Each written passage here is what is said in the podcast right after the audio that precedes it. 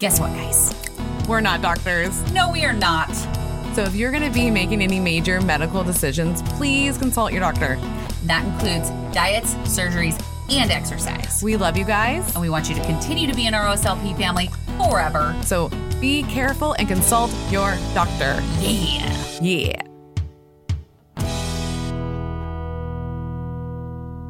We just got our blood work done. Yeah, we did. And our doctors asked us, what are we doing to have such great blood work?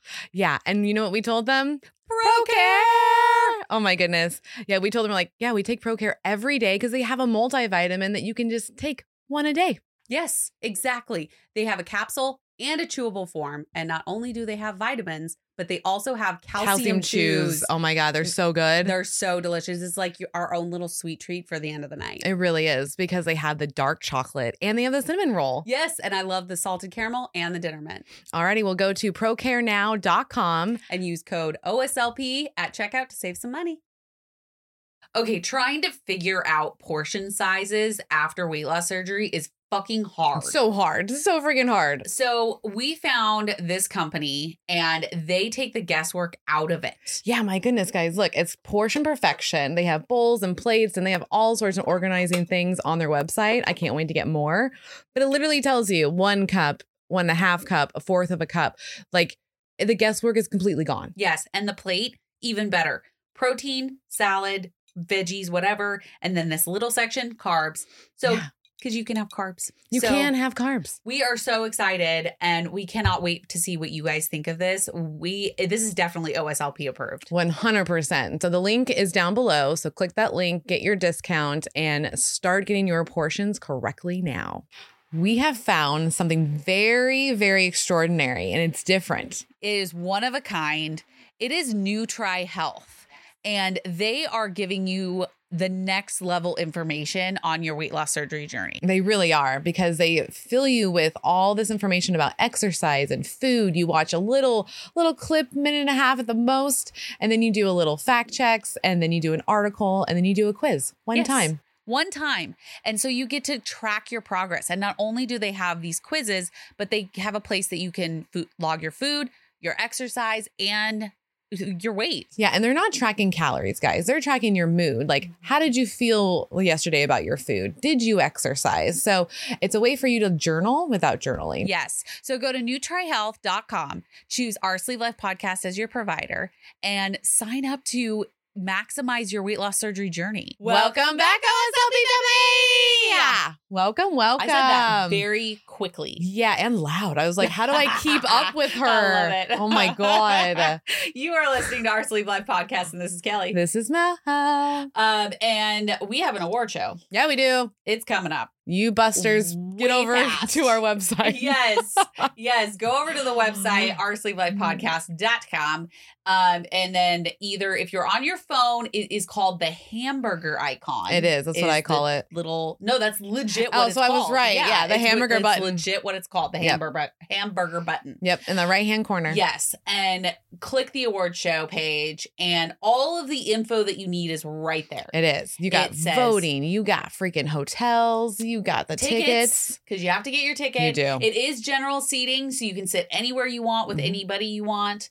Um, it's just one price for everybody. That's right. Um, we are so stoked. We are so excited. So many fun things that we have planned for this night, Mm-hmm. and it is a one night only event. Yeah. in Portland, Oregon, at the historical Aladdin Theater. Hell yeah. It is so I'm cool. So excited. It's so cool. And you get to walk the pink carpet, Yes, which we have rolled up in Melanie's living room right now, Mhm. or dining room, Dining room kitchen, something area. area.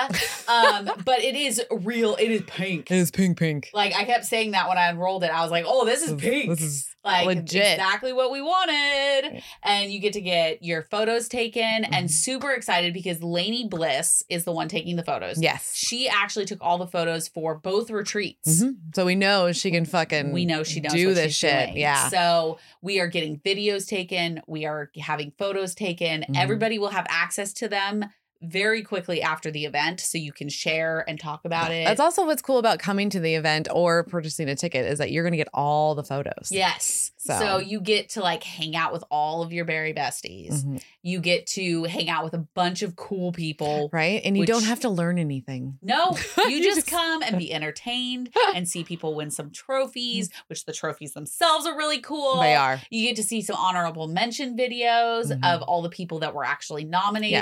Because the whole point is everyone's involved. yes. So literally, if you're nominated at all, you're going to be part of it. Yes. So and it's we are super contacting cool. all those people. So Yeah, we've been slowly doing it because there's like over 500 nominations. yeah, 500 people were nominated. Yeah. This for is this crazy. award show. So we are contacting every single one of you. We're getting your side by sides. Mhm. We are going to co- incorporate them into a video for each segment, each That's right. Category. your girl's making it right here. Yep. It's going to be fun. Yeah, it was kind of funny because we were actually nominated and we were like, uh, Um, we can't be a part Yeah, of like our individual accounts. I was like, hey, Cal, you're nominated for this. yeah. so it was pretty it's it's in, very cool to be nominated but yeah we are not a part of this No. we are just the hosts not just but you know what i mean um and so this is all made possible by our wonderful sponsors Yeah, we have a lot of them and we are so excited because like literally everybody that's sponsoring is really what you need for you to have a successful journey. yes So like our top sponsor, is procare ProCare, because you, You gotta have your vitamins. yeah you have to have your vitamins Yeah. they are one of the best companies that we have ever dealt with That we ever worked with. they have put their trust Oh in us from the very beginning. Yes. They, they see something in us and we have ran with it. we have we're like, wait, you you see something in us? This is exciting. Let's okay, let's go. Let's do Yeah. this. So, of course, they have to be the top sponsor. Yeah. And then the next really cool sponsor, which we actually might be talking to right Today. now, Oh, yeah. If you were on YouTube, you would know. you would know, is Michaela Miller, Losing to Blooming. Yes. She is a incredible life coach. Yes, she is. Um, and we have gained so much knowledge from her. Almost every episode we do with her, we've taken little tidbits and used it in our Yes. own lives. So Yes. that's why like she's so valuable. She is very valuable. So check her out. Our next one is Miss Jamie. It's Jamie. She is the sleeve dietitian and the tribe membership. That's right. Um, which this program is really cool because she has so many people, professionals Mhm. that run support groups that are bariatric patients. How cool is that? Yeah. Yeah, they're all experts in their field and they've all had bariatric surgery. Yes. So they literally know They know where you're know at. how you feel, and they can help. And Yeah. I have been in the support groups. I love the support Mhm. groups. I wish I had more time to be in the support groups. right? Because she has one every almost every day. almost every day. And yeah. that's what's really cool. She knows that like, hey, this journey's hard, and like you might need to pop onto a support group today Yep. because life is messy. life is very messy. Yeah, And then our next sponsor is the Surgical Associates of Bayonet Point. yeah. We love them. We have had numerous conversations with them, and I'm just excited that they're an office that is bringing in new stuff. Right. Yeah, because they have that body composition machine. Yes. and they focus on exercise Yes. post op. Like And pre- They help with they it. talk about it pre-op and post-op, Yeah. which I think is it's such a big component that I think a lot of offices don't Mhm. incorporate. Yeah. So yeah, that's why we love them. really love them. Yeah. And they're in Florida. So yeah, Tampa. yeah. Tampa. And the next one I'm so excited for because it's my surgeon. Yes. Yeah, it's um Dr. Patterson and she runs the Oregon Weight Loss Center in Portland, Oregon. Yep. And I mean, she's done an incredible job. Like she knows the people that created the sleeve. Yeah. Like she's such she's cool been woman. part of this thing for like 20 plus years. Yes. Um and I I mean, I trust her with my life. I trust her with my hu- my not my husband because he doesn't need it, but my brother. my brother I was has like, wow, done Eric's thinking about weight loss surgery. I mean, I trust her to do it if he needed it. Eh, but so. he, he does not. but he does not. But yeah, like my brother has gone to her. So like their facility is super like welcoming. Mhm. And I've been there I a mean, few times. she is just a ball of knowledge. So I'm just so excited that she, ball of knowledge. Yeah, a that's ball. what you're going with. Yeah, Okay. yeah, Cool. a ball. A ball of A ball. knowledge. Okay. Damn it. And then the next one is Dr. Joe Cribbins. Yes. Marty the corgi. hmm Um, he is he we have met him a few times, him and Heather. Yes. And and of course Marty. I take selfies with Marty every time I see him.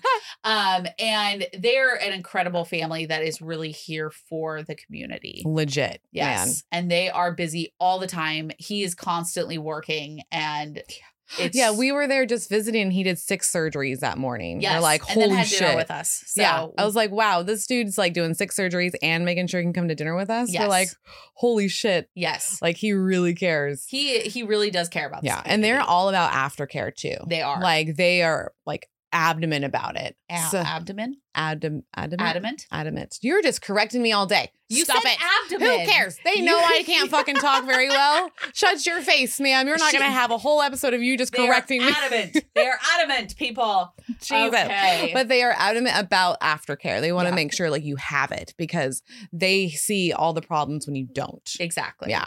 Um, our next one is the own bariatrics is Nolani. New Lonnie. she she just makes me happy. Well, she's a transformation coach Mhm. and she's been through this journey and she knows what it takes. Yes, and it takes a lot. It takes a lot, yes. a whole lot. The next one is Miss Tabitha. Mhm. The, real, Berry boss. she is a bariatric therapist, and we connected with her like back when we couple first years started, ago. Yep. and we just immediately clicked. We have developed a very close friendship with her, Yeah, we have. and she is just an incredible woman Yeah. to have in your corner. Seriously. And the next one's Dr. Eric Smith Yes, from the TLC show, The Thousand Thousand Pound Pound Sisters, Sisters. and Yeah. it's Georgetown. Yep. Um, they're going to be sponsoring and he's going to be presenting. he is. So, Almost all of our sponsors are actually presenters. I know. and It's it's super really, cool. really freaking cool to Yeah. have them there and presenting an award to a very deserving person within this community. Well, yeah, and they all want to be there to give. They want to meet the patients. Yeah. that's what's really cool. Is Uh-huh. like all these people are part of the community and they love patients. Yeah. Even when we were in Texas at uh and we did the sleeve dietitians Oh, tribe. the tribe meetup. Yeah, He was there. he showed up. yeah, he showed Him and up his and he sat with a bunch of patients and he Mhm. sat there and talked and it was just incredible to watch somebody actually interact with our Yeah, they're not just like, hey, I, I did the surgery and peace out. Yeah, like exactly. they're all in. Exactly. So. So. all right, I think that was all of our sponsors I think that is. So now, while you are on our sleevelifepodcast.com, you're on uh, you're on your computer, your phone, in your webpage thing. Because if you're on Apple, it's Safari. If you're on Google, it's or on I have Apple, but I will not fuck with Safari that's fine. or Siri. They're ridiculous. I'm Google all the way. Whatever. Um, you need to go over to patreon.com forward slash OSLP and sign up because we have all different tiers. Yes. But our tier that we absolutely adore is the $7 tier. Seven dollars or higher, man. We have a support group on Facebook. It is not one of those toxic ones. Nope. We do not allow that in. We have almost 200 members Yeah. in this support group. And we group. have several men in there too now. We do. We just got another one. I know. It's so and cool. it is really fun because they all interact with each other and they ask questions and we're all Mm-hmm. supportive. And even when somebody's not having a great day, we're there to kind of lift them up and be Mhm. knowledgeable about like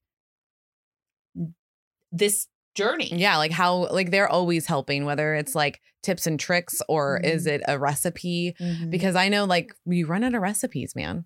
And you do, you yeah. really do. And the other thing that I saw um, actually this morning is somebody was having a really hard time with getting a certain medication for Mm. themselves. Mhm. And there was so much support of like, oh, try this, try this, Yeah. go here, like call this person to try to help just this one person that you've never even met in person. Right? It's kind of Like, crazy. It's like the own little family. So I go love over it. there, sign up for the seven dollar tier, become a. benchy.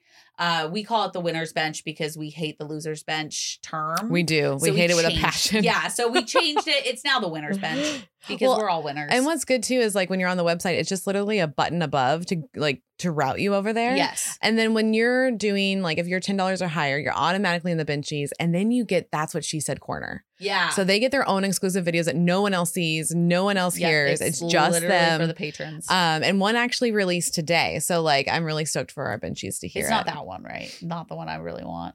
No, not yet. Okay. Not yet. Right. Not I'm yet. excited for that one.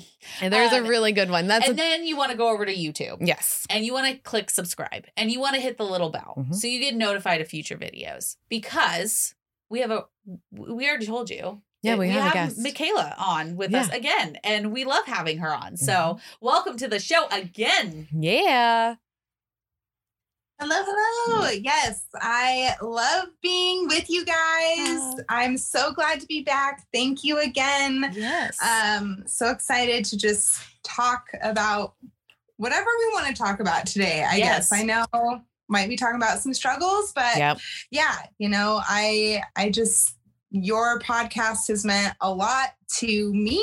It's meant a lot to a lot of my clients that I work Aw. with. And so being partnered with you guys is just um I love it.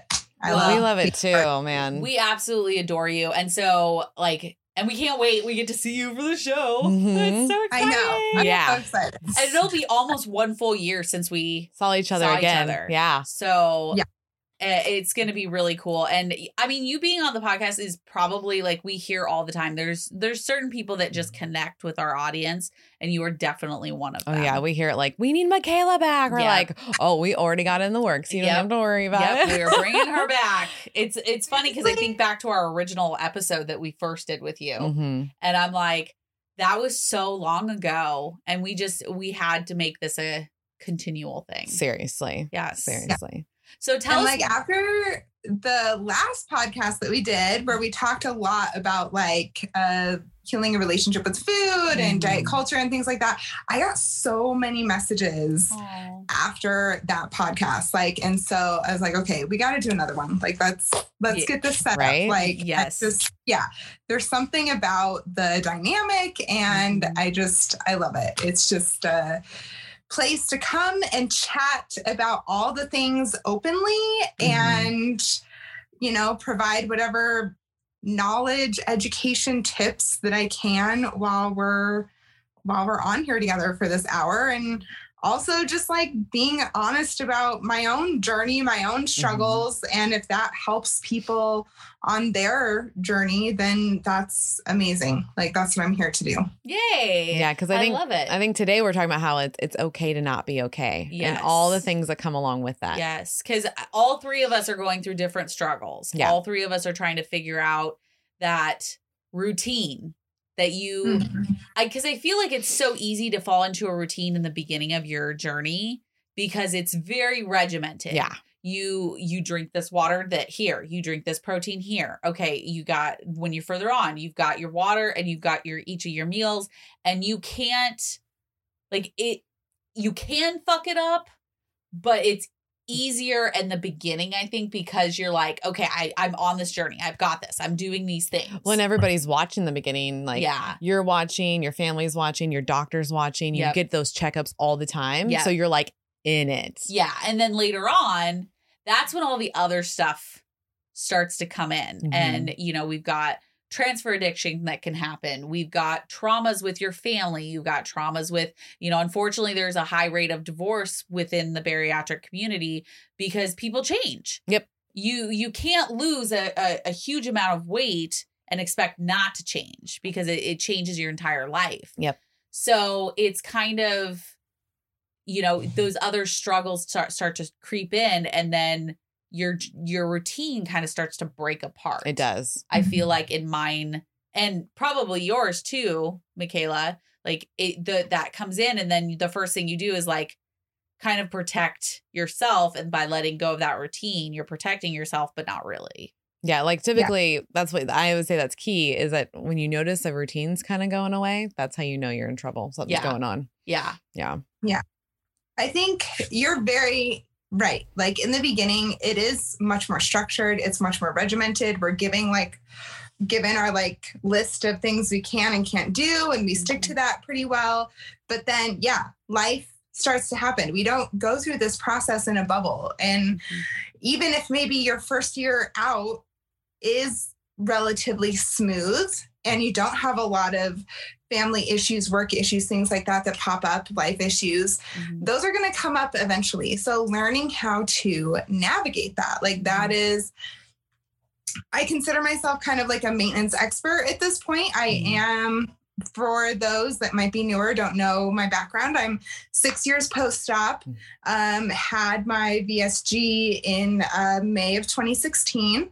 I lost 150 pounds. I've maintained the 150 pound weight loss, but that doesn't mean that I haven't struggled. It also doesn't mean that my weight hasn't fluctuated up and down throughout that. You know, I think the key to lasting success, the key to maintenance Mhm. is learning how to ride those waves, Mhm. learning how to, you know, you're going to go through moments of life, moments of struggle, moments of stress where you you're not going to be able to check off all the boxes Mhm. all the time Yeah. so learning how to adjust that how to adjust your priorities according to what life is throwing at you at the moment it doesn't have to be this all or nothing we really really that is like the main thing we have to get away from on this journey is this idea of perfection this idea of all or nothing um, because that will be the ultimate detriment Yeah. is that mindset learning to ride these waves and you know one of the things we might talk about today is like um, i call them my grounding routines so when i'm Mhm. in these moments of struggle when i'm in these lower moments where life seems really heavy and i'm kind of at capacity you know maybe i'm not getting in an hour long workout every day but I could still get in like a 30 minute walk if like Mhm. that's all that I can, you know, kind of maintain at the moment. Yeah. That's still having like keeping me grounded, keeping me in control on my journey. Um, you know, maybe I'm not getting all my to-do list things done. Maybe i'm not um, you know getting a full morning routine done like i usually like to do. Um, but i'm still getting up and i'm starting my day with water. Yeah. and i'm still you know getting my vitamins in every day. Like learning that it doesn't have to be and that's really hard especially because throughout the weight loss phase throughout that first year like i said you're going from kind of like more regimented more structure but also this like mindset and this idea that in, in order to lose the weight in order to be successful like i gotta work out every day. And if i miss a day of working out then oh my gosh like am i going back to old ways or am i going to gain all my weight back? And so really like for me it's been this whole long again i'm six years out okay so this isn't Yep. something that you just learn the first year or the second year i honestly think a lot of growth happens once you get into maintenance Yep. like that's when you really start to learn like what it's going to take Mhm. to make this a lifelong journey Mhm. not like these short term habits and goals, but like how to shift this to and balance it to what you are willing to maintain long term, to what your life needs. Mhm. And um, I think that like that is something I really had to learn over time is, you know, how how to balance that for myself, how to ride these waves, how to rest when I need rest, Mhm. Trusting, like showing myself and teaching myself that, hey, if I take a step back from working out every single day, Mhm. the weight doesn't instantly come back. The I'm not going back to old ways. That's not what it means. Like you can rest. You can have moments where you struggle and it is okay. It doesn't have to mean you're failing. It doesn't have to mean you're going backwards. Um, but that takes time. It takes time to build that trust. But you also, in order to build that trust, you have to practice it, right? Mm-hmm. It's have to be willing. So, like you said, being okay with not being okay, right? What does mm-hmm. that mean though? Like, and mm-hmm. what does that look like? Yeah. Because we say it all the time. It's okay to not be okay. Mhm. But then do we actually practice that? Do we actually believe it? See, I think it really, yeah, it really depends on what you're going through and what and what stage you're at, like you're Mhm. saying. Because yeah, I'm seven years post up. So I and what's funny is actually I'm May of 2015. So we're literally just one year apart That's Yeah, crazy. that. That's crazy. But it's because like when you hit three and four, where Kel's at right now, Yeah. you have to learn what does maintenance look like for you? Mhm. And Yes. what are you willing to tolerate in your life versus not Mhm. tolerate in your life? And you're and you're exactly right. You have to learn to trust yourself. So you mm-hmm. have to do the things to see okay, am I okay about being around food? Am I okay about being around alcohol? Like am I eh, can I walk into a store and not try to buy everything around me? Like you have to start going through and talking to yourself. Mhm. I would say that's really what it means to not uh, like it's okay to not be okay is learn to talk to yourself, figure out what you actually want because what you want and what you do a lot of the times are two different things. Mhm. Um, and you have to really analyze your life because now you're in the mode of like, I, how do I keep this fucking shit off and not get mad at myself? Yeah. Because what we're at right now is actually what we were like before surgery. Like we have to like learn the new habits and, and actually use them. I think that's the biggest deal is that we Yeah. don't sometimes we just don't use them. And we just stop and that's where the routine Mhm. breaks because we realize, oh, I haven't had like the protein levels I was supposed to have for like months now Mhm. or I'm not getting my vitamins every night now. I'm not sleeping the the way that I used to sleep. Mhm. I'm not like for me at nighttime, uh, which I realized it from you on our last one, was if I'm not taking off my makeup at night and washing my face and putting my stuff on, then something's going on. Because I'm like, why am I to Mhm. stop doing that? Like that's that's weird, right? Mhm. And then I noticed with the trauma that I went through with Eric, like, yeah, everything was broken. All rules were out of the fucking window. Mhm. Like I lived part time in a hospital for six fucking weeks. Mhm. Like that is very tough. Like you don't know what you're doing. I just knew every morning I needed egg bites and I didn't know how to get them. Like I was like, I was like, how do I get my fucking egg bites? I know I need protein. I know I have to talk to doctors every morning. I have to be on point of that at least. So Mhm. that was like the one thing I got in every day was like protein in the morning. That was at least all I could do. Yeah. like it- well, and sometimes you have to do just that one thing, thing. that one thing that makes you feel semi-normal. Yeah. Because I know uh, we were kind of chatting before about there's some days where you, if you do one that one thing, you're like, okay, then I'm good. I did my one task. Yep. And I remember having this conversation with Mel when you were actually newly home. Yeah. We had just gotten back and Eric was home and you were trying to navigate. She was saying how she was having anxiety about certain rooms in the house Yeah. and like a certain like big task. I couldn't open my computer. Yeah. It was super weird. I've Yeah. never felt like before. I couldn't go into two rooms in my house Yeah. and I couldn't open my laptop. And I told Cal, I'm like, I'm really sorry, but I can't open it. And I was like, here's the thing. You have this this fear, this anxiety of it, but you need to like set a one task up in your brain. Mhm. of say, today I'm going to hit my water. Yep. Or today I'm going to unload the dishwasher. And if that's all you do, then you're then that's good. Yeah. Because you're going through a lot. Yeah. I know going through the divorce process and like living in a house where I was reminded of all of the things that had happened, All the dur- memories. all of the memories. It was Yeah. it was very weird, and that's what, how I got through it. Is I was like, today, I'm just gonna make sure I hit my water. Yep. Or today, I'm gonna make my bed. And there were some days that I did it, and then there was other days that was like, nope, I'm not getting out of this bed. Yeah. And Yeah. that's just, it was kind of like rolling with the punches because I never knew what was going to happen. Mhm. And it was completely out of my control. And I mean, most of the time I dealt with that with food. That Yeah. was how I dealt through that process is Yep. I ate because nobody was there to see me and I could do it. Yep. Whenever you wanted. Uh-huh. yeah. And it was numbing those feelings. Mhm. It was numbing and it was comforting because it was there. And I didn't have to think about the fact that my whole life was going to change. Correct. And I the hard thing was is I had just hit maintenance mode Yeah. Yeah. when this happened. Like legit hit it and then my husband left me. Yeah. And so I was It's like, like, how do you learn that? so yeah, so I was going through trauma and trying to navigate like maintenance mode all in the same thing. And that's really really hard. So I think that's why I gained as much as I have. have. Yeah. Because I never truly dealt with anything. I just used food to cover it up.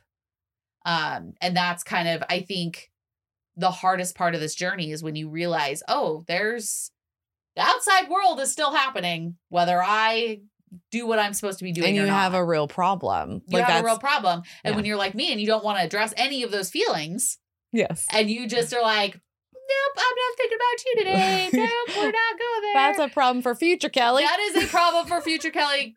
Right now, Kellie is going to eat that popcorn. Yeah. That popcorn right there, that cake. Yep. Um, so it's really, I think it's really good to find what comforts you, what, because I never found that routine. And I think that would have Yeah. helped Yeah. a lot through that process if I had had a routine of like, no, I get up every morning and I wash my face and I do the things that I need to be doing. Yep. I did not do that. I'm finding more of a routine now that I'm living in one place again. Oh yeah, that's so much easier. Because that was another thing is I was like half living at Zach's house, half living at my new house that I didn't even really want to be at, but I was I had to find somewhere to live. And so I was like half here, half here, and I never knew what the day was gonna bring. yeah, you never were all in on your on that routine because No. you're broken. I was between it was a broken up routine. Yeah. So yeah. It was Well, and the other thing that I think we don't realize is happening during the first year post op is it's a lot of instant gratification that's happening Yeah. actually. yeah. So you might think that you're healing Mhm. and getting through things just fine and learning new ways to live and new ways to cope and all these things. But in reality you might not be doing as much of that work as you need to be doing because and but you think everything is okay. You think everything is fine because mm-hmm. you're so distracted by the excitement of the Yeah. weight loss. You're so distracted by the again instant gratification of like seeing those results all the time and so in your mind you're like well it's working like i don't have to work on anything else i don't have Yep. to worry about anything else and then just like you said like you hit maintenance though Mhm. that instant gratification goes away. Yep. You're no longer seeing those results all the time. You're not, you're no longer, you know, once you hit maintenance and especially the longer you're in maintenance, it's not all these exciting NSV moments. You might still have them once in a while, but it's Mhm. not the same as what you Yep. experienced in that first year. So all of that exciting distraction is now taken away. And now, like you said, now you have to navigate how to successfully uh, go into maintenance, Mhm. but also how how do I now develop new coping mechanisms? Like Mhm. how do I how do I uh, you know the habits and routines I've set up throughout this whole first year Mhm. maybe those aren't actually maintainable like w- what is actually maintainable for me what am i willing to keep up like what what does my life actually allow as far as that is concerned and yeah i What the fuck? hit maintenance and then life hits some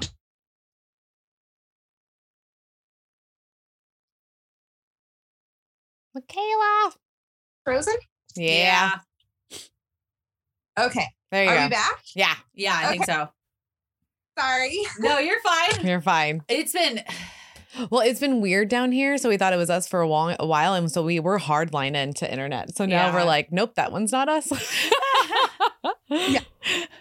sometimes in my office it can be a little funky too so okay. Gotcha. Um, hopefully it's hopefully it's going, but um, but yeah. So then it's about figuring out how to, like I said, ride those waves of life. How to when life hits, it doesn't mean that we have to stop everything. It Yeah. doesn't mean that we have to throw it all out the window.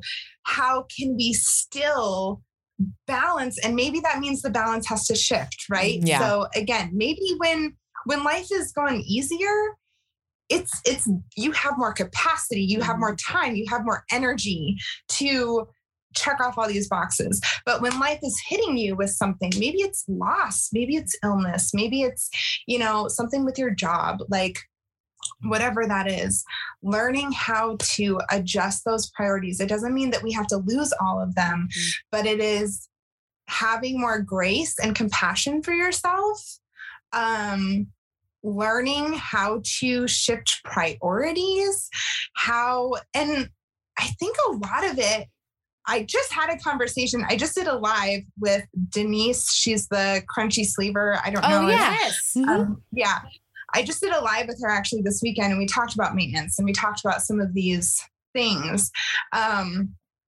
but i also think a lot of maintenance is learning who you truly are and how to truly honor yourself so like something i'm learning about myself is and oh my gosh, we can go into so many other like levels here of like having to reparent yourself, having to like Mhm. unlearn old, you know, limiting beliefs and narratives that you've been told about yourself your whole life. Mhm. Like, um, you know, my upbringing, I wasn't really allowed to be, I'm a very sensitive person and I wasn't really allowed to be very sensitive. I I was I'm the oldest child. It was on me to make the family proud, like be productive, go, go, go, get straight A's. Like yeah. your only value and worth is if you are performing, you know, at a high level. yeah. Succeeding. yeah. Yeah. Rest is really hard for me. Rest is super hard. Mm. Um, but like right now, with everything that's going on in the world, I'm having, I myself personally, and I know all my clients too, where a lot of us are having a hard time navigating just world shit right now, Yeah. the world heaviness right now. Um, other things that I have going on in my personal life and things like that. Like it's a lot and I'm feeling it and Yeah. I am sensitive. And learning, one of the things I've had to learn for myself is that's okay. Hmm It's okay to allow myself to be sensitive. It's okay. So to me, that's what being okay with not me being okay means actually giving myself permission hmm to rest if I need rest. Yes. Mhm. Give myself permission to again like adjust my priorities if I need to adjust those priorities. Mm. Just like you said, if all I can get done that day is I hit my protein goal or I go for a walk, Mhm. that's still progress. That's still something. One of my favorite mottos that I heard in this last year is half assing is better than no assing. Yep. And I love that motto so much because I have such, uh, and I think so many of us in this community, I think it's partly why we struggle with weight, we struggle with our wellness. Um, because we are so hardwired for perfection. We are so hardwired for all or nothing. We have been like raised or ingrained that you don't half ass anything, you only whole ass something, Yep. right? No, Yeah. If you're gonna No, do no, it, do no. it right. That's what I've always been Yeah. told. Yep. Yeah. Yeah. Well, that just that builds us up for failure. That builds us up for Mhm. not making any progress because sometimes with life, we don't have the energy or the capacity to fully give our attention and you Mhm. know to this thing whatever it is right now it's wellness that we're talking about so maybe you can't give the 100% but at least giving 50% is better than 0% and mm-hmm. so finding those little things, like I said, for me, I have certain like routines and habits that I consider them grounding. They keep me mm-hmm. grounded even when life is tossing me around, when life is a lot and I'm feeling a lot and I'm overly emotional and I'm at capacity. Like leaning on these little routines and these habits that I've built up and you know, like you said, Mel, one of those things is my skincare routine in Yep. the evening. Like, you know, that is something that keeps me grounded in my self care. Like, Yep. that's a little five minute routine that I do for myself, no matter what life is throwing at me, that keeps me feeling like I'm in control and I'm taking care of myself. And then for me personally, some of those other routines are like, a daily walk. If even if I can't motivate myself or if I don't have the capacity to get to the gym, Mhm. if all I can do is get outside for 15 minutes to walk, like that's progress for me. That's that's keeping me rooted in one of my core values of wellness, which is movement. Like movement is one of the main pill to me, it's the main pillar that keeps me going. Yeah. Um, and then prioritizing protein. Like, even if I don't have the capacity to fully meal prep every week, even if I don't have the capacity, even if I'm eating out more, Mhm. I can still, even if I'm leaning more on like convenience foods and things like that, I can still prioritize Yes. protein Yeah. within those meals. And so, you know, when I'm at my best and when life is going easy, I have the capacity to meal plan, meal prep. I make a lot of homemade meals. I'm at the gym six days a week. I'm also walking on top of going to the gym. I'm, you know, hitting all of these awesome wellness goals. I have a great morning routine that I do. But when life hits and I'm at capacity, I shift my priorities.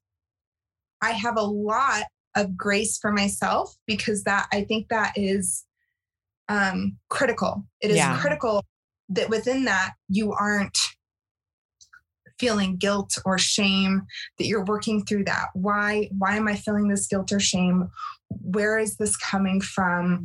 Trying to practice more forgiveness. Again working on building that trust. Showing yourself over time okay even though i had to downshift my priorities a little bit i had to scale things back because of what's going on with work or family or life or whatever i'm still maintaining or i'm Mm. still making progress maybe it's slower progress than i was making before but i'm still making progress like Yeah. showing yourself that it's okay that you can trust this that Mhm. it doesn't have to be all or nothing um And I do have a question for you. So, for our listeners, can you explain to them one, what is a grounding routine and why is it important? so again to me a grounding routine is a routine that i have something that i can lean on that keeps me grounded in my wellness journey that makes me feel like i still have control when life feels out of control Okay. So when life is feeling out of control, it will also send us feeling into this this feeling that we don't have control. And then it can be easy to let our routines and habits completely slip away, um, which again then can send us spiraling even further. So bringing back a little bit of that control, even if it's just one or two habits, one or two routines that you grasp onto. Um, you know, again, maybe maybe it's just water. Maybe like your focus for a while is just hitting a water goal Yeah. for like a couple weeks, showing yourself that you can still keep that promise to yourself, showing yourself that you can still keep this commitment to yourself, that that you are still a priority. Um, so yeah, that's what a grounding routine is. Um, building those grounding routines. So for me, like you know, again, it's taken me a long time to figure out like for me what these priorities are. So what I would say is figure out what your main priorities are for your wellness. For me, one of my main main priorities is movement. I think that's so important. Why? Not it's not just about weight and weight loss and things like that. It's also about mental health, Yep. spiritual health. Um, you know, we need to move and when we are in dark moments, typically in those times something is going on that's triggering us or can be putting us in kind of like a frozen state Yeah. um, and when we're in that frozen state, it's not just physical stuckedness, it's also mental and emotional hmm frozen that's going on. To get that moving, you actually need to move your body. You need to get up and move and maybe get some sunshine, get, you know, some fresh air. And so I think movement is where it all kind of starts. So if I'm in that place where, okay, shoot, for like a week or two, I've been really stuck. I'm starting to sink even lower um, you know, what can I do to start inching my way back? And that's the other thing when we're in these moments of struggle. So let's look at it as like a zero to 10 scale, Okay. where like zero is like a major depressive episode. Yeah. That is like, you yeah. know, That, that, that's not getting out Um, of bed, not wanting to talk to anybody. yes, not, Bottom yeah. of the barrel. Yeah. Been there. Yeah. Yeah. so that's a zero. 10 is where we're like at our best, you know, like everything's going great. Mhm. loving life, like awesome. So maybe you're like at a five. It's not about, okay, what can I do to get back to a 10 Right. again?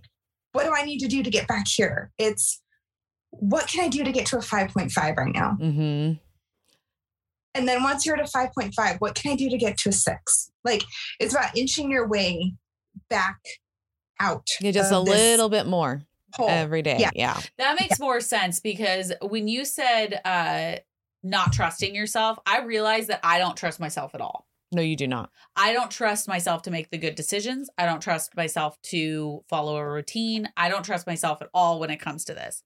And I think it's because I'm in this. So if you look at the like 0 to 10 scale, I'm probably at like a 3.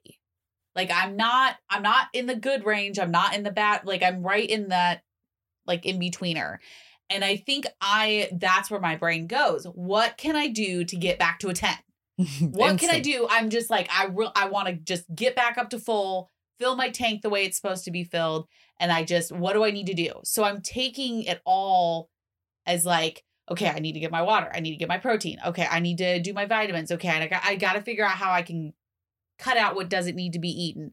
I need to do therapy. Like I'm literally mapping it out in my head of like okay, I'm going to get back to that 10, but I'm not going to get back to a 10 by taking it all on. Yeah, that's overwhelming. It's very overwhelming. Because if you try to do that too soon, then you can go from your three to all of a sudden a seven to a zero yeah. Yeah. because you went too fast. Yeah. And you're basically setting yourself up for failure, which Yeah. just like you said, then will bring you even lower Mm-hmm. because it's a shame and guilt cycle when we Yeah. do that because it's like well what's wrong with me? Like why i'm trying all these things. I'm doing all these things. Like why can't i get there? Mhm. and then you feel even worse than when you started. So it's about those baby steps and something about trust building trust within yourself. Mhm. a lot of that is because you're not maintaining the promises and commitments that you are making to yourself. So, what I would say, I know I brought this book up before, but I I have all my clients read this book. I practice and preach a lot of these things, I'm- but I'm literally on Amazon. What is it, girl? I know I've told you before Yeah. how to do the work. How to do the work. Do the work. Dr. Nicole LePera? Yes. I yes. have this book. I literally have the book. I think you literally shit, bought it Last time. last. Yeah, I think you did too. So, So- maybe open that. yeah. so it's just it's an awesome awesome book i think everyone on this journey needs to read this book because we all have traumas whether it's big t whether it's little t we all have Mhm. traumas that we need to actually deal with we all have things that we need to unlearn we need to reparent ourselves we need to learn new coping mechanisms like and that's what this book is all about but one of the big things that she talks about in the very beginning is that a lot of times the reason we self sabotage, the reason we can't really make progress is because, again, we try to take on way too much all at once. Mhm. And we can't do that. So we keep failing ourselves over and over, which is why we don't trust ourselves. This is why we and and we lose Oh. confidence. We lose so mm-hmm. by doing something just as small as like she talks about one of the clients that she works with in her book who she had her client just start with a glass of water in the morning show yourself that you can drink one glass of water in the morning every morning for mm-hmm. like 30 days Okay. you keep that promise to yourself and when when you're building habits when you're building routines this is something that's also really important. If this is a new habit if it's a new routine which this also goes back to the um half assing is better than no assing okay Okay. it's really important to try to keep that routine every single day like but maybe like if we're doing the drinking water or maybe it's like your your goal is to uh, go to the gym every day. Yeah. or get into a gym routine.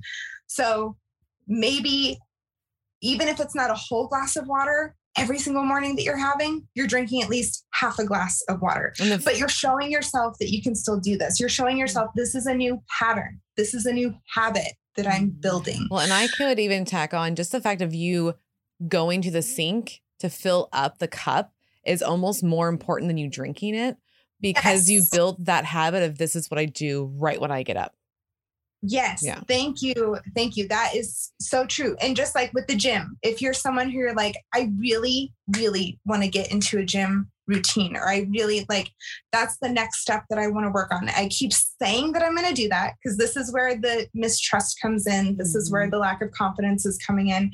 You keep saying that you're going to do it, but then you don't do it, or you only do it for like a week and then Mhm. you miss a day or something and you completely fall off. So just even if you don't have the capacity or the time or the motivation to do a full hour long workout one of those days, still show up. Even just go to the gym, Yep. drive to the parking lot to create this new pattern, this new habit, to keep that routine going.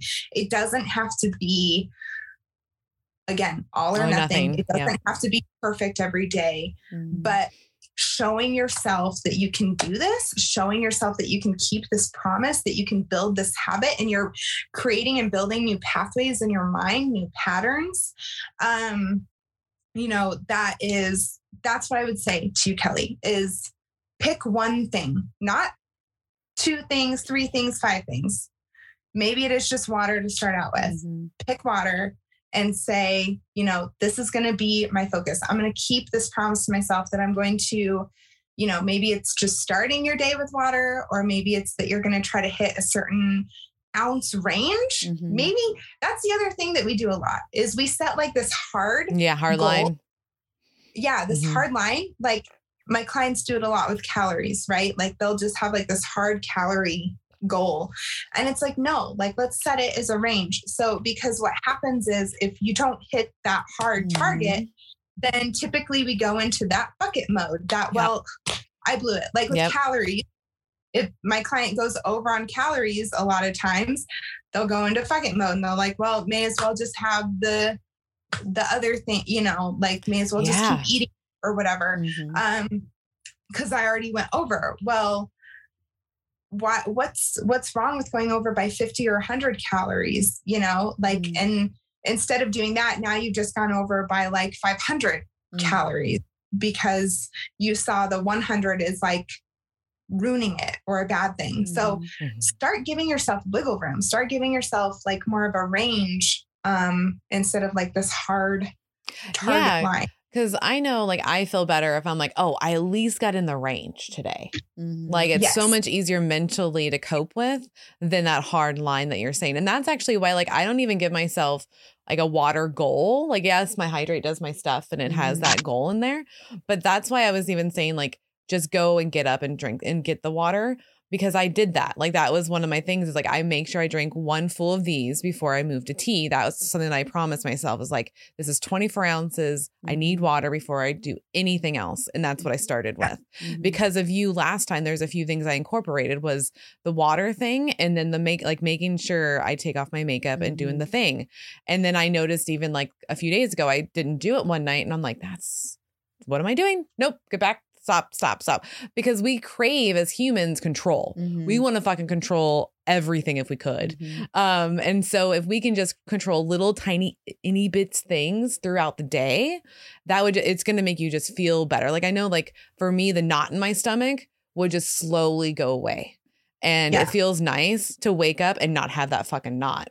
But. Yeah. for like three months straight, it was there and it was very frustrating. I was just Mhm. like, Yeah. make it go away. Yeah. Who can help me make this go away? And it's really, I have to help myself because Yeah. um, even when I want to touch on a little bit, like even in the beginning, how you're saying the instant gratification is Yeah. there, like people need to understand with instant gratification, that dopamine firing is happening so fucking much. yeah. So when you hit year three and four and five and beyond, your dopamine's not doing it anymore. So you have to figure out what will.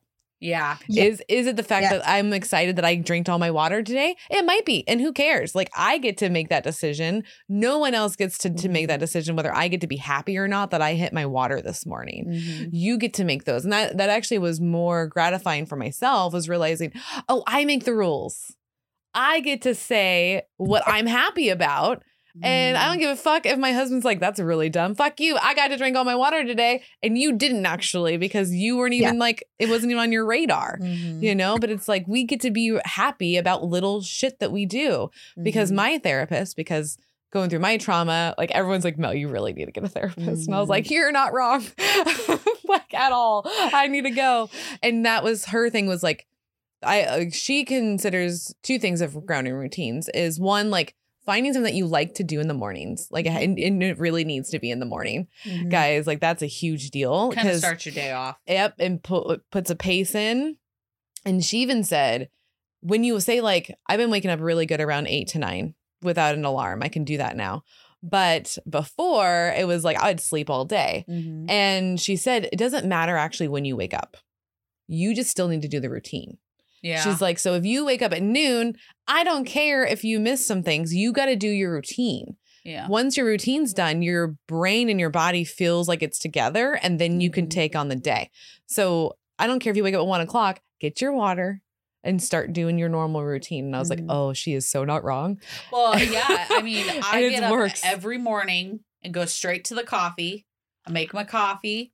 I was getting into a routine of like, while my coffee was brewing, I was eating, and it Mm. wasn't the greatest things that I was going Ah, towards. Yeah. So I've now like tried to like, okay, I start my coffee, then I go to the bathroom, and then I come back out, and then I do my coffee routine because I have a I put my obvi in there and then I mix it with the little hand mixer thingy and pour my milk in. And now that I'm like pulling away from that unhealthy habit, it's getting easier and easier and easier. Yep. It's like the night eating. Yep. I literally j- eh, work on it every single night of like once I'm in the bedroom and I'm in the bed, I don't go back out to the kitchen. That is my own routine for myself. Yes. Just like the first thing I get up and I go do my coffee. Those are my ah. two routines that mm-hmm. I've now built in. Now it's the middle of the day that I need to figure out, but I I'm getting to a point where it's like I've got what I do when I first wake up and I've got a Yeah. got a routine of when I was going to bed. It's very important, So, guys. It's to it's have those incredibly important. balances. And I'm I like cheer my own my own self on. I'm like, woohoo, you didn't night eat for five nights. Yeah. Yeah. So and it doesn't matter if anybody else is cheering you on Exactly. because it's, it's your own victory Yeah. to yourself. Yeah. Yeah. I think it's so important to celebrate every little victory you have, Mhm. every little success. You get mm-hmm. your water goal one day, celebrate that. Pat yourself on the back. Give yourself mm-hmm. a high five. Like Mhm. we have to start celebrating the things that we are actually achieving, the things that mm-hmm. we are actually accomplishing, because it's a lot more than we actually realize. We get so down on ourselves at the end of the day for all the things we didn't get done. Yeah. especially when we're in these moments of struggle especially you can get really down on yourself which again i think that's why it's important to shift your priorities Mhm. to in those times intentionally be okay with releasing some of the other stuff that you're not going to be able to maintain Mhm. right now and that's okay Mhm. like shift those priorities focusing on just the one or two things that you can maintain that again keep you grounded in your Mhm. journey and every day you hit those celebrate that show Yeah. yourself like oh my gosh i did it i Mhm. accomplished this i you know and over time what that does because our mind is so hardwired to be focused on the negative Mhm. over time, the more you celebrate what you have accomplished or like practice gratitude, things like that, especially in the hard times, Mhm. um, it gets easier and easier to see the positives. It Yeah. gets easier easier over time. You're training your mind, you're training your brain to more easily recognize the the good things that are happening or the things that you're doing for yourself that are good Mhm. Whereas, you know, before you would only focus on all the things that you didn't get done. Yeah. Now, and I can speak from experience, I think now I am a lot more. It's easier for me to be more gentle with myself, for me to um, practice more compassion and um, patience with myself Mhm. because now I do have a much easier time of like recognizing the things that um I'm I'm doing good for myself Mhm. compared to all the other things that, you know, maybe I'm not getting those done right now, but that's okay. And that's another thing that I think is so important is I I met with my therapist today and one of the things we talked about is, you know, in my own life, I'm navigating a lot of really hard things this year, things that I've never had to navigate before, um, stressful things like, and I'm still maintaining. I'm still like, have I had to shift a little bit? Yes, like um some goals that I I had the past couple of years I had to let go of those, focus on some other things this year and that's okay. But like looking back to how I would have handled these situations 6 years ago, I mean these would have sent me Mhm. spiraling. Yeah. They would have sent me, you know, um I would not be where I am right now if I hadn't. So it's just like not just celebrating your little successes every day, but also constantly reminding yourself of how far you've come Mm. and constantly like looking back and recognizing because a lot of the progress we make on this journey it's not necessarily physical progress it's not tangible it's not something that you're measuring with a scale or a measuring tape or something like that Mhm. a lot of it is mental Yep. it's Mhm. mindset it's uh how you are um yeah like processing things differently and Mhm. coping with things differently and so recognizing that and celebrating that because those are huge wins if Mhm. like there's something going on in your life that's stressful and you look back and you're like man you know 3 years ago 4 years ago 5 years ago like that would have sent me down a fast food bender for like three Mhm. months. I would have gained, you know, like 50 pounds in three months. You know, that's that was my old self. Yeah. And now, even if maybe you have dealt with a little bit of regain around this stressful situation, whatever it is, like Mhm. maybe you know and like i said certain goals have had to be let go of but you're learning how to cope with it differently you're learning like and you are making progress and you need to celebrate that you need to be able to recognize like holy cow i i am handling this so much better than i would have all those years Mhm. ago like i mm-hmm. have come so far and don't lose sight of that because the struggle life stresses it will envelop you if you let it it will pull mm-hmm. you down into the darkness if you let it mm-hmm. and it will make it so hard to see how far you've come and if you give into that that is when we spiral Right. backwards Yeah. Yep. because we give into that hopeless feeling, you know, regain a lot. It's not even just about like a little five or 10 pound fluctuation here mm-hmm. and there. It's about letting that turn into this like hopeless feeling and then letting that hopeless feeling take over and downward spiral instead of like, okay, having grace and compassion around that. I'm navigating something really stressful right now. I'm navigating something and I'm trying to learn new coping strategies. I'm trying to be aware of how I'm handling this, of, um, you know, transfer addictions, things like Mhm. that.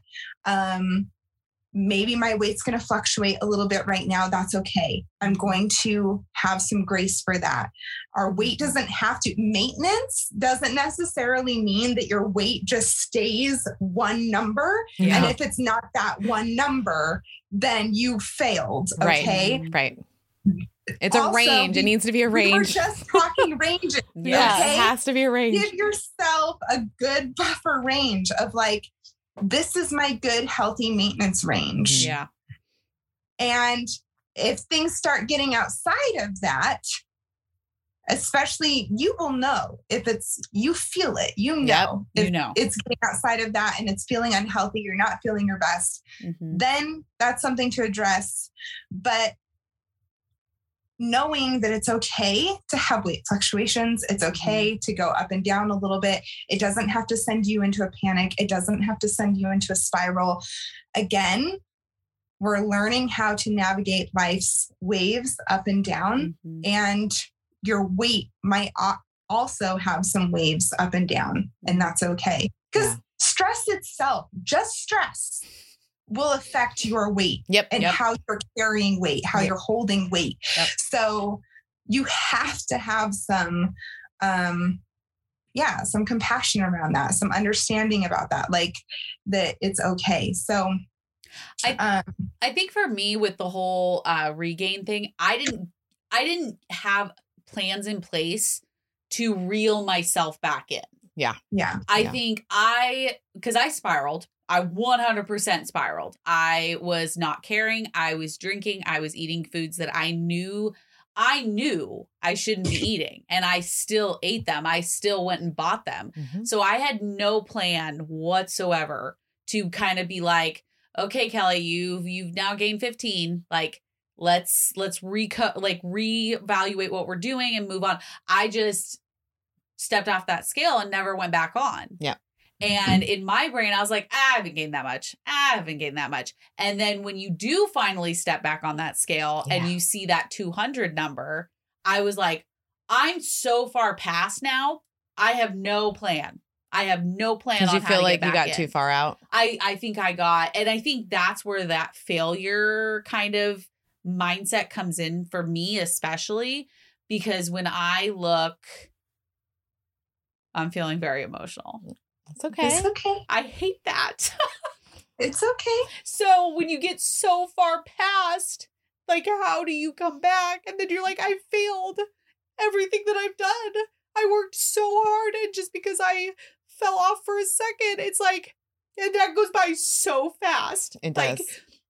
5 10 15 and then when you see like oh i gained back half of the weight i lost literally half how do i move How do you bring that back? Yeah.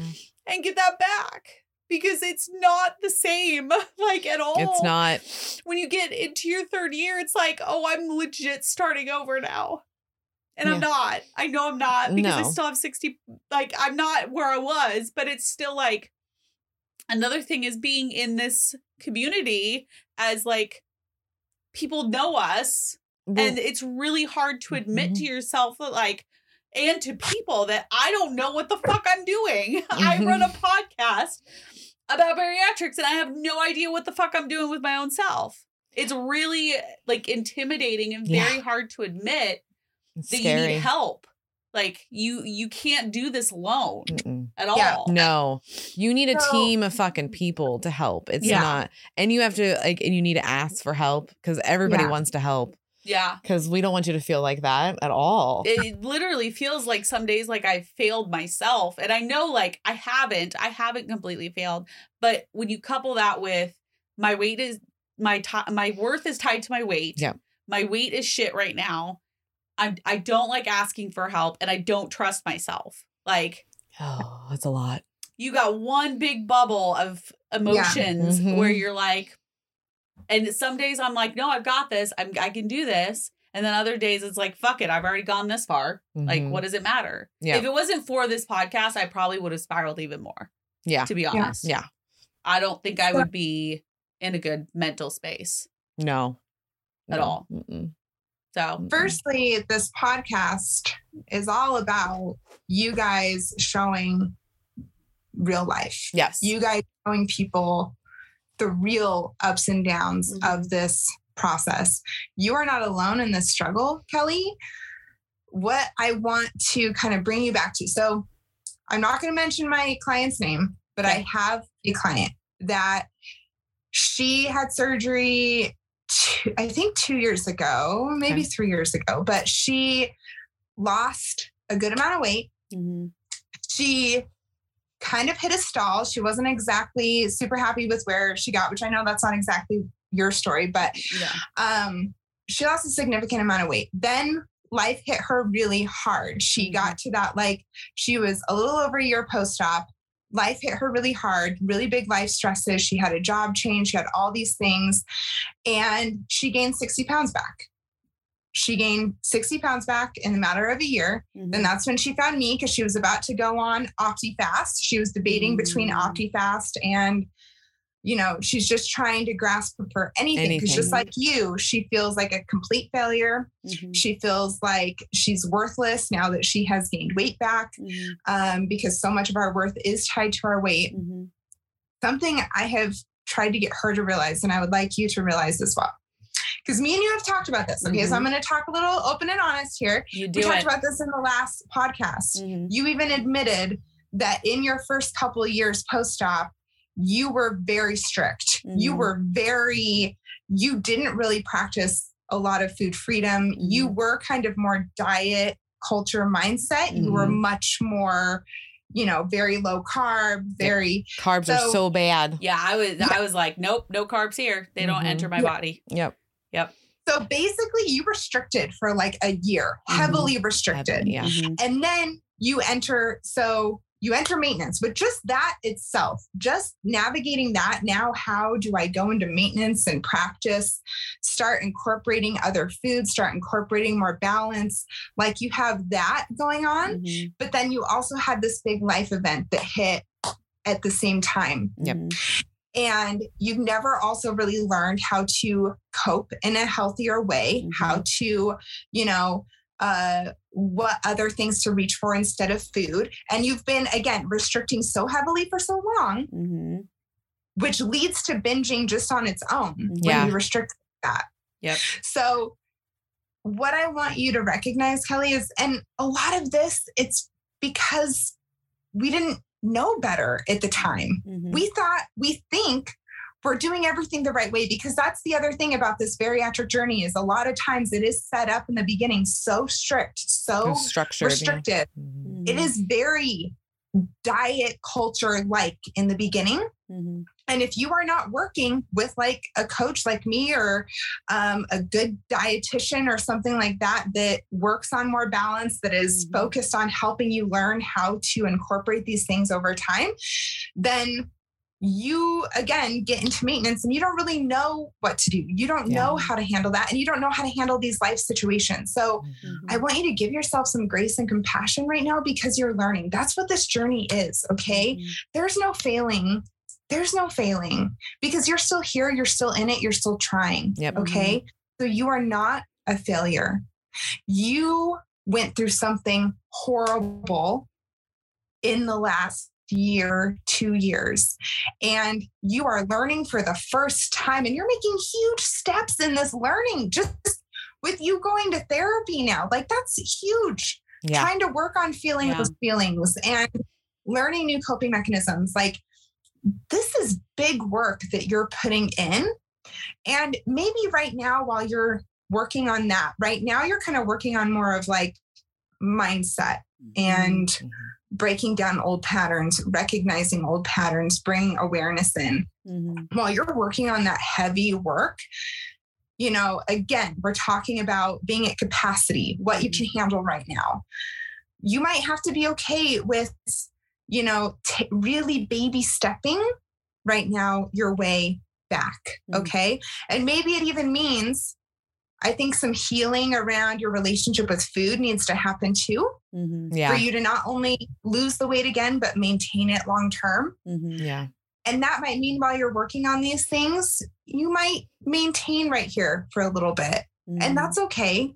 That doesn't have to mean, you know, again, that doesn't mean failure. That doesn't mean that you're not worthy. Mhm. We're just, we're taking a whole new approach to things. You are, you're learning a whole new skill set, Mhm. basically. And you need to give yourself some grace with that.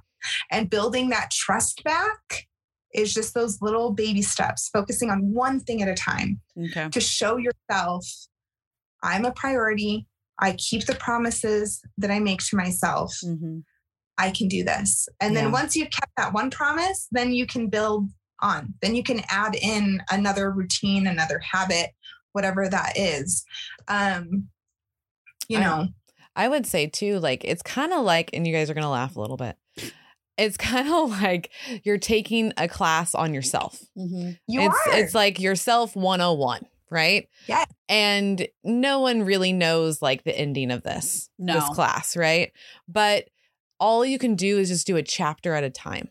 And if you can Mhm. just do the baby steps of a chapter page. or a page, whatever it is for you, just do that so that Mhm. way you can learn one learn about yourself Yeah. because a lot of us don't know. I I would say it doesn't hit you till your 30s um, Mhm. of who you are, what you like, what you don't like, what you're gonna Mhm. put up with um, with yourself and others. Mhm. Like that's a huge thing. And then know that you're not failing just because it's not the scale isn't moving right now. Like your life is a long time thing, and you'll you can lose later. Mhm. Right now, you right now we have to figure out how do we learn the skills so I can be successful later. Yeah. Like that's the deal. Yeah. And we have to be willing to do the work and being okay. It's a slow process Yeah. because we don't know ourselves really. The surgery really helps with that. Mhm. It brings it to a forefront because you have the mental problems that are there. Everybody has mental problems. It's whether you want to Yeah. work on them or not. yeah. So Mhm. it's like, hey, just do the baby steps and be okay with the baby steps. And once you Mhm. do one or two baby steps and you confirm that you can do it, then you'll start Mhm. trusting yourself. Yeah. Yes. So it's just you gotta you gotta just take that little leap, just that little baby leap, Yeah. because Yeah. it's worth you're worth it. Like you're Yeah. fucking worth it. So like though that's why the all or nothing mentality doesn't work for situations like these because we have to have fucking baby steps. yeah. Or I And- would I would probably vomit in anxiety every day if I didn't just do the little baby steps. Yeah. Yeah. You know, like I can feel it right now. Like I'm like, oh, I could totally puke because it's just a lot. It's It- a lot. It is a lot. You know? It's a lot. And it's it's hard not to reach for those quick fixes. you Yeah. know? Yes. Because Yes. and I I- I've said it before like uh, with my journey of regain, my first instinct is cut out all carbs. It worked last time. Mhm. That's what I need to do. But I'm not I think by cutting out all carbs, I'm not trusting myself to eat them in the manner that they should be eaten. Correct. Carbs are not evil. No. There are many ways you can eat carbs that work for your body. My and it's really hard not to get trapped in that diet culture mentality Yeah. because that's what worked for me. I mean, I reached, I was telling this on off air. I reached for fucking diet pills year Mhm. two and three. Yep. Like, I, and Kellie was the one that told me, no, what are you doing? And I was like, because my Yeah. brain was like, Quick Um, fix. quick fix. Like, my mom and Mhm. I have always been able, to, like, oh, we just go use the pills, use the pills. And like, those don't, I knew in my head, like, that's not going to work. I got your advice. Don't fucking do that. Mhm. And then in my head, I was like, oh my God, Dr. Patterson's going to find I out. Like, she'll I know.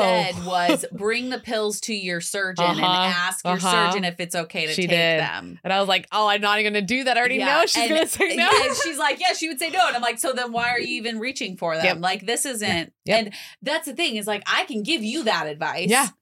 But it's really hard to take that advice for myself. Those that can't not- do teach. it. Yep. Those hundred percent. Yeah. Because I'm like, yeah, eat this, eat this, and then I get home and I'm like, give me all the sugar. Yeah. Like, and that's that's what happens when Mhm. you eliminate all the carbs like that that's a lot Mhm. of times why people nighttime eat graze in the evenings can't control their cravings Mhm. binge it's because you have you've been restricting a Mhm. certain food group or item whatever and then and tip it if it's carbs that's because your body actually needs that Mm-hmm. and so then it's gonna get it one way or the other. Like we either intentionally incorporate those or at some Mhm. point your body's gonna get those and it's not gonna be in the way that we would like it to be. And what I would say, Kellie, is you keep saying like that worked for me in the past. I would really challenge that mindset. If you struggled with gaining weight back, that means it didn't work. Work. Whatever that was, Mhm. it didn't work. It wasn't maintainable. If it is Okay. not maintainable, then It it's not work. working. Okay. Cutting all carbs out is not maintainable Mhm. long term. Yeah. So I totally relate to what you're saying with even me. I I coach on this all the time. Mhm. I preach anti-diet culture. Mhm. Like I, you know, and I've said it multiple times. I truly feel like one of the reasons I've been so successful on my journey long term is because I've rejected anything that sounds like a diet, feels Yeah. like a diet. If it's asking me to restrict my meals, restrict uh, a food group, something like that, it's a no from me because that doesn't work for me. That didn't work for me in the past.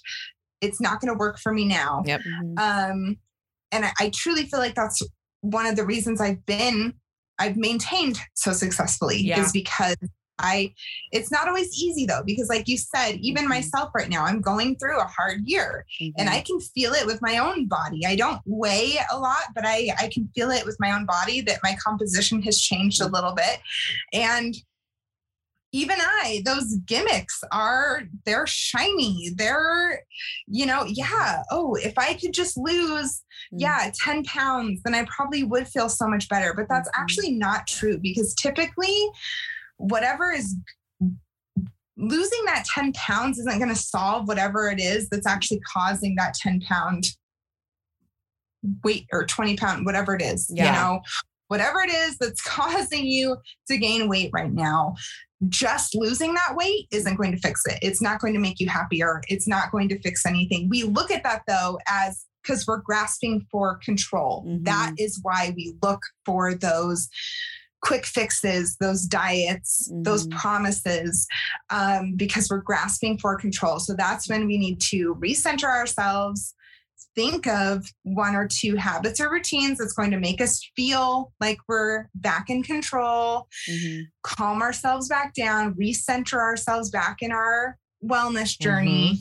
Mhm. Um, but sticking to what you know is actually going to work and is actually going to be maintainable, not like trying to fight that urge to reach for the diets, the pills, um, the cleanses, whatever that is, um, because it doesn't actually work long term. And you just have to keep reminding yourself of that. You know, Well, Mhm. all all you really need to do to get yourself moving in that direction that you want to move again is you know tracking or logging of some sort i honestly feel like with what you're going through right now and what you're navigating i think food journaling for you would be really really helpful right now not even full on tracking which again that might mean that right now we're not even truly focusing on weight loss yet you're Mhm. more focusing on what is going on mentally and emotionally Mhm. around food. well, and Yeah. building And then- that habit Yeah. Yes. of writing it Yeah. down without having Yeah. numbers attached or Yeah. And I would say too, what would help is like if diet culture doesn't teach you anything, right? Like when you Mm-mm. when you go through it, and if you use the pills or if you Mhm. use that cleanse or whatever, what did it teach you? to take a pill. If it didn't teach you anything, then it's not worth your fucking time Mhm. because this whole journey is a learning process. Mhm. Yeah. And I feel like if you're not learning about A, yourself, or B, the food, or whatever the case is, then don't do it because Yeah. you should be learning. Like Yeah, that's you the deal. be. Yeah. And because, like, with me being seven years out, it's because I'm open to learn. Like, I Mhm. would say Yeah. that's been the biggest key. And when I said this on the last episode with just me and you, um, where it's like you just have to have enough good days than bad days. Mhm. That's all Yeah. you have to do. That whole half half-ass thing, it works because you have to have just a little bit more. And then you taught yourself some stuff and you'll Mhm. learn yourself some stuff. And you just have to be open that, hey, what you were doing wasn't working. And being Yeah. okay with saying it didn't work. I f- like, and then you're not a fuck up because it didn't work. It just doesn't work because Mhm. diet culture doesn't fucking work. It Like, doesn't. Yeah. we know this. We've lived it for fucking decades. Like, it doesn't work. It's just a fucking companies that are just wanting to get money from you. And that's all it is. And we can do this, but we just need a team of help and be willing to, to learn, learn every day. yeah. And don't Yeah. feel bad that you didn't know something because it's like, we can't know everything. You don't know until you don't know. Yeah, you just Yeah. don't know. And that's Yeah. okay to not know. I think some people are scared to just not know, like, or have an answer for something. Yeah. And you taught me that of like, it's okay to not know. Yeah. It's okay to I think- sit in the not know too. Yeah. and I think also a lot of us on this journey, and again, I, I also hear this from my clients a lot, like they just they want to hit like that end goal. Like Yeah. they ju- and we really have to get away from this idea that there's just like this one end goal. There isn't. There we Mhm. have to adopt the idea and the mindset that we're in this for life. This is a wellness journey. It is not just a weight loss journey. It is a wellness journey. Yeah. Getting to a place where we are healthier, happier, can function better in the life that we want to live. Yeah. And that is a lifelong process of getting to know yourself. Like Mhm. that heal true healing doesn't have an end goal. It is a Mhm. lifelong journey. Mhm. True, you know. And so being okay with that and open, just like you said, to learning Yep. over and over. You're going to try things, it's not going to work out, Mm-hmm. and that's okay. Adjust, tweak, find. And I think you said this earlier on too about like being honest about like what you want Mhm. and like the life that you want. And I think that's something else. I think I thought that was like something really important that you kind of keyed in on is so many times we think that we want a certain lifestyle. We Mhm. think we want a certain body type. We think we want a certain whatever it is. But are you actually willing to put in whatever work Mhm. or whatever it would take to get, Get there? there. If not, Then you don't then actually that isn't something that you want. Nope. So you need to be honest with yourself Mhm. about what it is that you actually and is it something that you actually want or is it something that you think you should want? Yeah. Because I we live our lives in a lot of shoulds. I should do this. I should do that. I should want this. Yeah. The shoulda, I coulda, woulda. Yeah, I Mhm. should be working towards that. Um, I heard this one quote, and it was, um, oh my god, I forgot. It was something like check your should or something. Oh my god, what was it? But whenever you find yourself saying like, oh, I should do this, or should have done that, why? Like Ask whenever you say the why. word should, check in why Mm-hmm. do I feel that way? Is it because it's actually something that I want? Or is it something where that person Mhm. You're you're just looking at how someone else is living their life and you think that that's how you should be living yours and maybe that's actually not realistic for you. Yeah. So checking in with what you're actually working towards and is it something that you're willing to achieve and maintain long term because again that's also where that feeling of constant failure sets in if you're Mhm. continuously chasing something that you actually don't really want but you just think that you should want it like Yeah. you're constantly going to be failing Because if you Mhm. think about it, like we're all, and I'm gonna just go like a tiny squirrel moment, but it does relate. Um, like the all of us has been bred into like we need to live the American dream, right? The fucking white picket fence, the house, the Mhm. family, blah blah blah. Mhm. And so, like a lot of us get in the job market, and we just take jobs not because we want to, because Mm-hmm. we have to. We have to do it to survive. And I realized this this morning that I've literally every job I've ever had, it's not because I wanted it. It's because I needed it to fucking live. And I've always just found a company that's just a little bit better every time, a little bit better. And I realized what I really want to do is what I'm doing right now with you guys. Like this is Yeah. you can tell because I'll do whatever it fucking takes to make sure this happens. Like to Yeah. make sure this fucking stigma is gone and Mhm. if we can alleviate even like a percentages, that's fine. At least we're working Mhm. towards it and I have all the will and want and passion in the world to get that fucking done. Yeah. But Yeah. I but it took me a while to figure out that that's actually what I want to do. Mm-hmm. You know, like I have a degree in accounting. I minor in communication. Thank God I have a minor in communication because this makes sense. Like, but the accounting, like I was, I'm not meant to be a CPA. I just love Mhm. numbers, but like I still had to go through that process and then this process to really find what I actually want to do. Mhm. And even like, because you're talking about journaling too, like you could just have a list in your journal of like, what are your priorities for the day? Kind of hit that a little bit. And then what are things that you actually interest you that you want Yeah. to do? You Mhm. can even incorporate exercise. What are the things that you like to do that are physical that maybe aren't even the gym? Just start making some lists because I know Kel loves lists. I like lists. I love Yeah. lists. They feel good, you know? So it's like if you can just start listing some random stuff, well, you it can feels good to check, check off. them, check them off. Uh-huh. It gives But you, you- the little dopamine hit. Yeah, and it's a different way, especially when you're in maintenance mode. You get these Yeah. dopamine hits, a different sector, and then you actually learn about yourself. Again, learning. Like you start Yeah. making these lists, and you're like, what kind of correlates? What makes Mhm. sense together? And then you're like, oh, that's what I really want to do. And I think it helps you learn of what your capacity is too, because that's Yeah. another thing. Like, especially, I know for me and being on Instagram and stuff and trying to run my own business, being Mhm. new at this, I go on Instagram and I see all these people that are doing all these amazing things. And it makes me feel like, again, I should be doing all of that Mhm. too. right. I, why am I not doing that? That's what I Mhm. should be doing. And it makes me feel like a failure instead of checking in with myself. Why do I feel that way? That's Mhm. not true. I'm doing the best that I can. I'm navigating my life the best way that I can. Yep. And I think like with listing, something to be again, kind of like because a theme in this also is like navigating times of struggle, right? Mhm. Yeah. So keeping your to-do list realistic though as well. Yeah. Like when you are sometimes I like what I like to do with making my to-do list, also because I'm very ADHD. And when you're ADHD, it's really easy to have a list that is like one mile mm. long. of Yeah. All the things, all the things that not only to do today, but for like the next year. Like this is everything that I Oh, need to get done. You and Kellie sound a lot alike. and then and then it gets very overwhelming. Then you Mhm. freeze Mhm. because you don't know what to tackle first. You don't know what to prioritize. You don't know what to do. Mm-hmm. so what i would say is sometimes you're in a mode where you literally need to brain dump all of that and that's okay. Yeah. brain dump it. Get everything out. Get the whole list out. If you need to do it every day that's fine. Get the whole list out.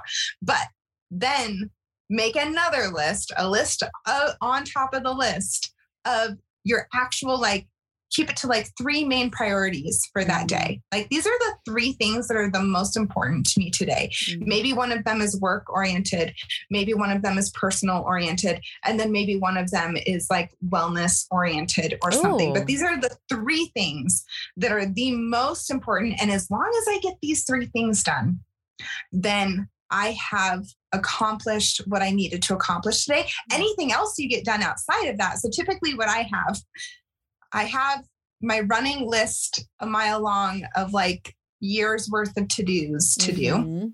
but then I have like my daily three. And then outside of that, I'll have like some other little tasks. Like maybe I need to make a phone call for this. Maybe I need to schedule this appointment. Maybe I need to follow up on something. So then I'll have like my other little things under that. And again, if I get those little things done, those other bonus things, that's great. Mhm. But if I don't, then at least I tackled my three main things that I needed to get done that day. And that really helps me, again, especially when I'm struggling, especially when life feels like a lot, that helps me focus Mhm. and it helps me feel accomplished and in control. Yeah. Like I I did something. I do think a lot of times in those moments we do need kind of that like that Yep. check off that Mhm. we have we've done something. yeah. Um, yeah. And I also wanted one of the things you mentioned earlier was about, you know, the not the half-assing instead of no-assing. Mhm. Mm-hmm. I think I've mentioned this before, but I think this is another thing that kind of helps uh calm me down a little bit when I'm having hard days is knowing so I'm also really big on like 80-20 lifestyle, right? Okay. Like the whole 80-20. Like try at least 80 the 80% are the days where you're trying to make some sort of progress. Those aren't perfect days, No. but you're making you're maybe some days are perfect, but Mhm. days you're just trying to make some sort of progress on those days. So that's the 80%. 20% are those days where nothing. Yeah. You don't have the energy, you don't have the capacity, you're on the couch all day, you're in bed all day, you're sick, you're on vacation, it's holiday, whatever it is. If you take that in a yearly span, that's 75 days out of the year.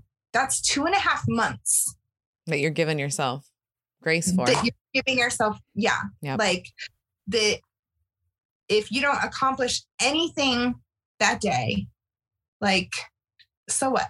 Yeah. so what? Give your give yourself grace. Try the next day. You have space. You have flexibility. You Mhm. have wiggle room. It doesn't have to be this all or nothing um you know and we need that for life. Because again life is just going to keep hitting us. Mm. and these last few years have been fucking hard. Mhm. and heavy and we feel that even on top of everything else we have going on in our lives like Mhm. and we need more than ever right now to practice compassion, grace, gentle self care. Like you said, Mel, like doing something, Mhm. trying to do something every day that not just makes you feel good, but that like fills your cup, that Yeah. brings you joy Mm-hmm. scheduling that is part of that getting back to 10, right? So you're at a five. What can we do to get you back to a 10 or close to? Um, you know, incorporating joy. And that's also coping strategies. Like, what are healthier coping strategies? Well, typically, when we're reaching for food, when we're reaching for alcohol, when we're reaching for things like that, it's because something in life has something has taken from us. We've been triggered by something. Mm-hmm. We've been stressed. We're depleted. Something that day, that week, that month, whatever it is, is taking from us, taking our energy. A healthy coping strategy, a healthy coping mechanism can be anything, anything that you feel like is giving back to yourself. Yeah. Maybe, maybe it is a simple walk. Maybe it's a simple walk and not like a walk with purpose. Maybe it's just a walk to go out and watch the birds, or Mhm. maybe it's a walk to just go out and pet as many dogs as you can pet along the way. Like, um, you know, maybe it's a bubble bath, maybe it's doing your nails, maybe it's coloring in a coloring book or painting or something like that. Um, you know, doing something where at the end of it, you actually feel better Yeah. Mm. instead of feel worse. Because when we go to something like food or alcohol or something like that in those moments, we Mm-hmm. actually we aren't helping ourselves. We don't think about that in the moment.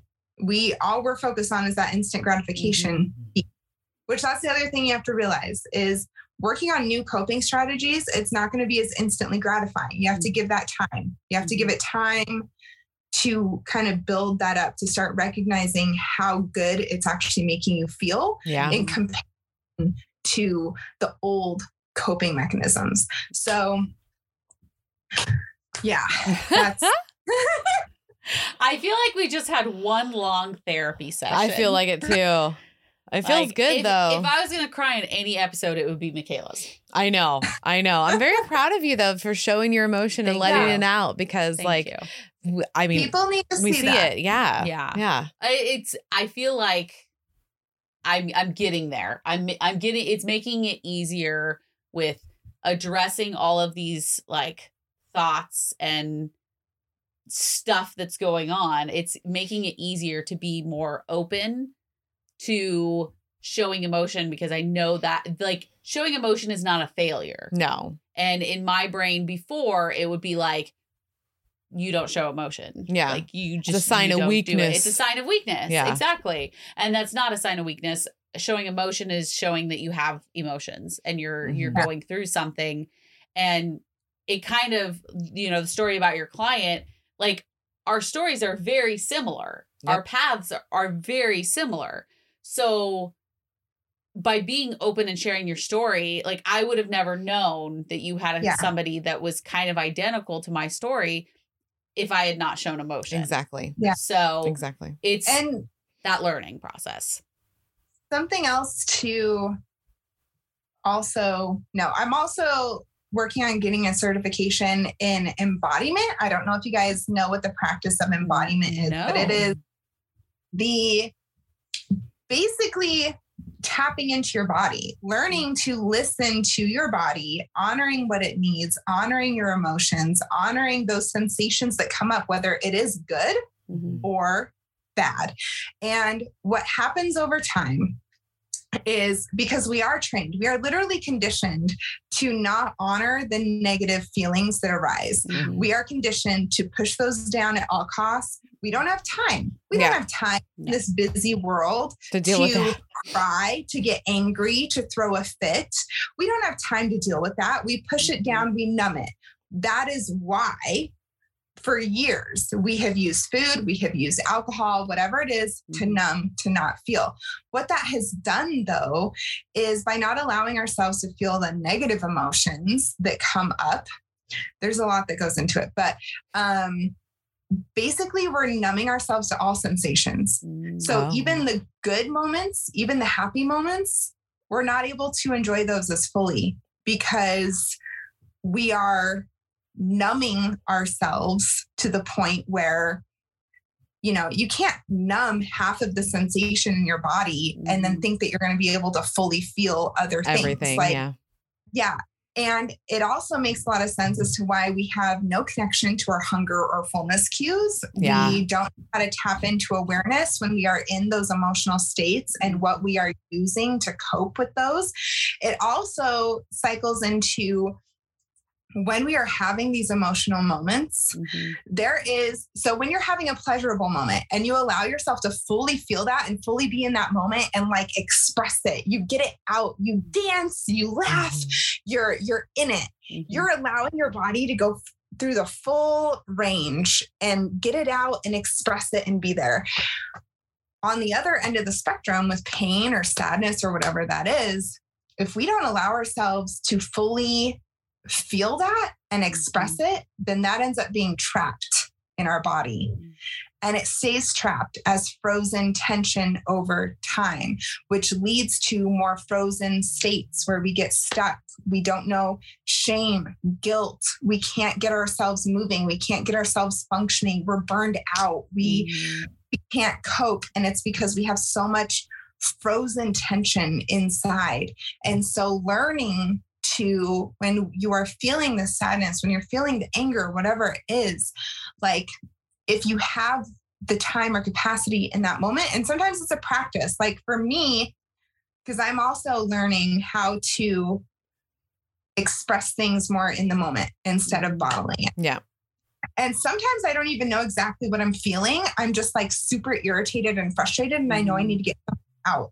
So I will go turn on screamy, screamy, angry music, or I will go turn on like a Pixar movie, something to like make me cry, something to make me scream, something to help me figure out whatever it is that I'm trying to release Mhm. and get it out of the system. And I feel so much better after I do that. So realizing that truly like bottling those emotions like that, it leads to more of that like shame and guilt that we feel, more of the that stuck frozen feeling that we get in yeah. and struggle to get out of. Like a lot of that is because, and then we go to numbing. We keep Mhm. reaching for numbing because we don't know how to express, we don't know how to get this out.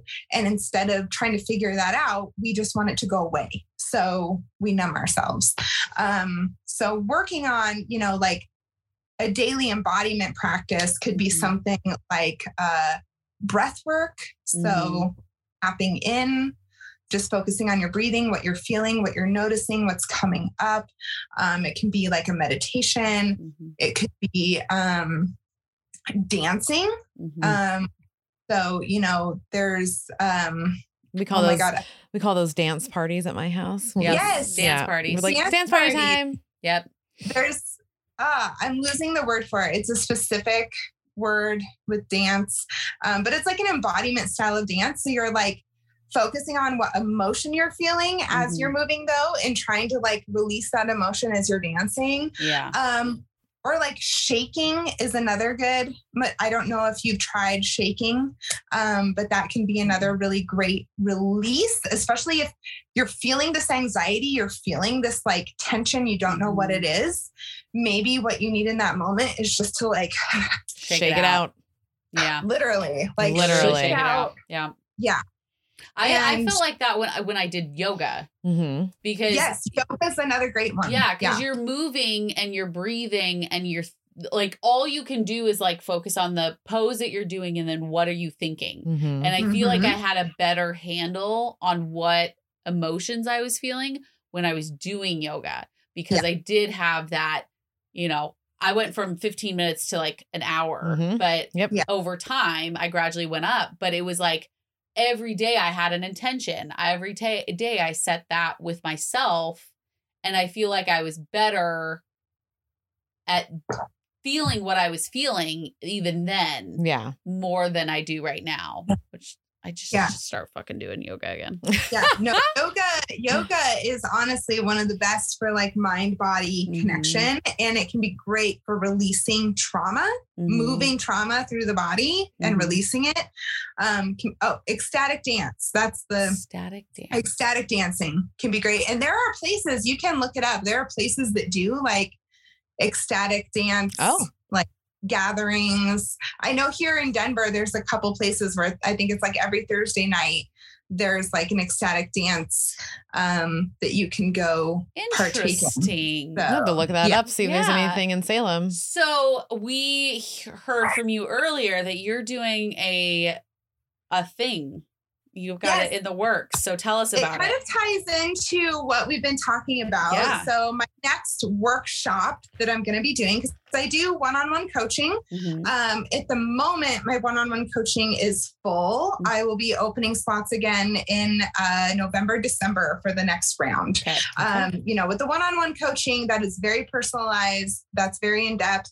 I only work with ten to twelve women at a time because it's so you know, there's a lot with it. Mhm. Um, so since my one-on-one is full, I still want to like offer other things. So my next thing that I'm working on um, is my not another diet workshop. Yeah. is my next offering, and it really ties into a lot of what we've been talking about. You know, it's really going to be focused on how to use this tool um, to navigate not just weight loss, but then also moving into like food freedom. How do we, because again, there's not a lot of us here in this bariatric journey and world a lot of us aren't given a lot of guidance going forward it's there's this like pamphlet or book or whatever that we're given up front Mhm. and that's how to you know the diet you're supposed to stick to for the first few months Mhm. and then that's kind of it there's really not a lot of information on how to increase carbs Mhm. Mhm. into your diet how to work on more balance how to unlearn the diet mindset that's been so ingrained for so long Mhm. um, you know, there's also a lot of myths and stuff around like sleeve stretching and things Mhm. like that that we have to navigate. And so that is what this workshop is all going to be focused on. And there's going to be a challenge component as well. I Oh. talked about food journaling. Mhm. Mhm. So to me, food journaling, tracking is amazing. Tracking is awesome.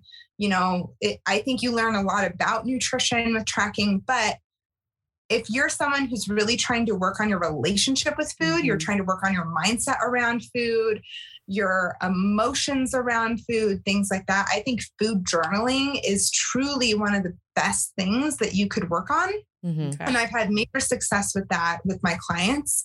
And so part of this workshop is going to be like a 21 day challenge of food journaling. So Okay. getting people to practice that on a daily basis Okay. and really see what comes up and how their relationship with food maybe evolves even within you would be so shocked even just like one or two weeks of true food journaling Mhm. honest food journaling what that kind of exposes for you and what that brings up like it is amazing Wow. so that is that's what the workshop and challenge will be focused on and yeah that should be launching sometime like mid September we'll be starting sometime around early October is my hope Awesome. Oh, that's so exciting. Yay. So if you guys, I mean, I like the sound of it already. Yeah, me too. Um, But if you guys want to, we will have all of Michaela's information linked below. That's right. So go and click on that, check her out, join the challenge Mhm. or the the challenge and the workshop. workshop yeah Workshop. workshop first then it'll go into a challenge There you Perfect. So you learn a lot. You're gonna learn a lot about yourself. I know I am already. I've I've learned so much from this. I know every episode. time, man. Every Every, time. time. with her. It's great. I swear your your calling is to like be in therapy. Yeah, to help. You bring it out, and I Like I said, if there was an episode that I was going to cry in, it would be yours because it's just the emotions. They come out. right. And if you guys want to meet Michaela, she's gonna be at the award show, yes, guys. she is. She's gonna be there. She's nominated in a few categories Yep. because she's fucking awesome. yeah, exactly. So come on and hang out with her, us. It's Mhm. going to be a lovely night, and I just can't wait to see you again in person. Yeah. So thank you so much for coming on again. thank you. Yes, thank you guys. This was, I know we went a little long, but you guys know me. I can talk and talk and talk. So, No. Yeah, this is awesome. This is Thank great. The three of us can talk and talk and talk. Yes. And talk. Oh my God. All Love it. Well, we love you guys, and we will see you Next time. Bye.